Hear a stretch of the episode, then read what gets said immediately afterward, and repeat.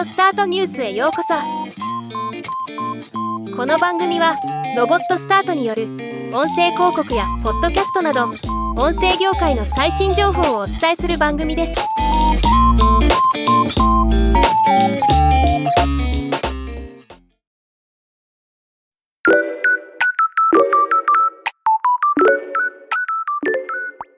アップルが WWDC23 で発表した iOS17 において Apple Podcast の機能も見直されました。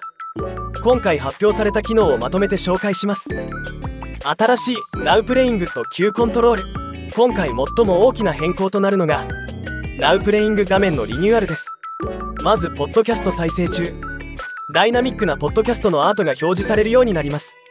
また Q を管理するためコントロールする新機能も追加されます。次を再生ボタンをタップして次のエピソードに行けるだけでなくエピソードを Q に追加することもできます。その他メニューをタップするか。エピソードを長押しすると追加可能です。Q に入ったエピソードの順番を変えたりクリアすることもできます。細かいところですがエピソードのチャプターを聞くための所要時間と現在聞いているチャプターの残り時間も表示されるようになったのも便利です。エピソードアート。エピソードアートワークがサポートされることに。エピソードごとに。オリジナルのイラスト。グラフィック。写真などを表示可能になることでリスナーは内容を把握しやすくなります。さらにエピソード内のチャプターにもアートワークが追加可能となりました。エピソードを進めるにつれてリアルタイムにチャプターアートが切り替わって表示されるのはリスナーにとっては楽しい感じがしますね。なおエピソードアートやチャプターアートが設定されていない番組の場合は今まで通りポッドキャスト番組に設定されるポッドキャストアートが表示されます。検索フィルターリスナーはトップリザルト。小エピソード。チャンネルの新しいフィルターによって探しているポッドキャストをより簡単に見つけやすくなります。また検索結果には開始したエピソードの残り時間やライブラリに保存されたエピソードの有無などより詳細な情報が表示されるようになります。トップアプリケーションとサブスクリプションの連携。この秋からリスナーは App Store のトップアプリケーションと Apple Podcast を接続することで新しい番組やその他の特典にアクセスできるようになります。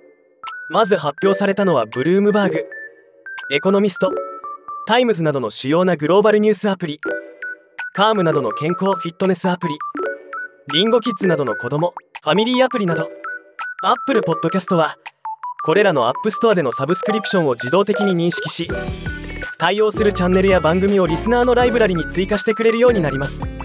また Apple Music と Apple News Plus が Apple Podcast との連携を強化することも発表されました。Apple Music または Apple One に加入している場合コマーシャルフリーの Apple Music ラジオ番組の全カタログを Apple Podcast でも聴けるようになります。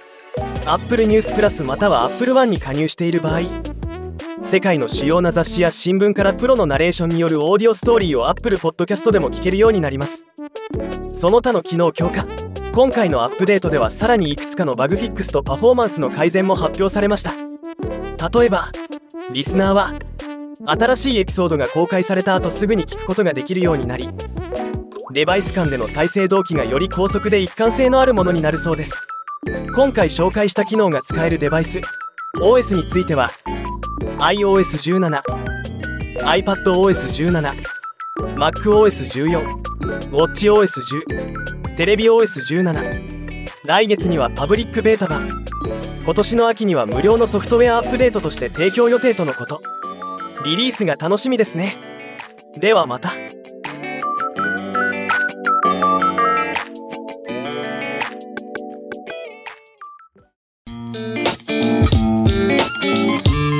今回のニュースは以上です。もっと詳しい情報を知りたい場合「オーディオスタートニュースで検索してみてください。ではまたお会いしましょう。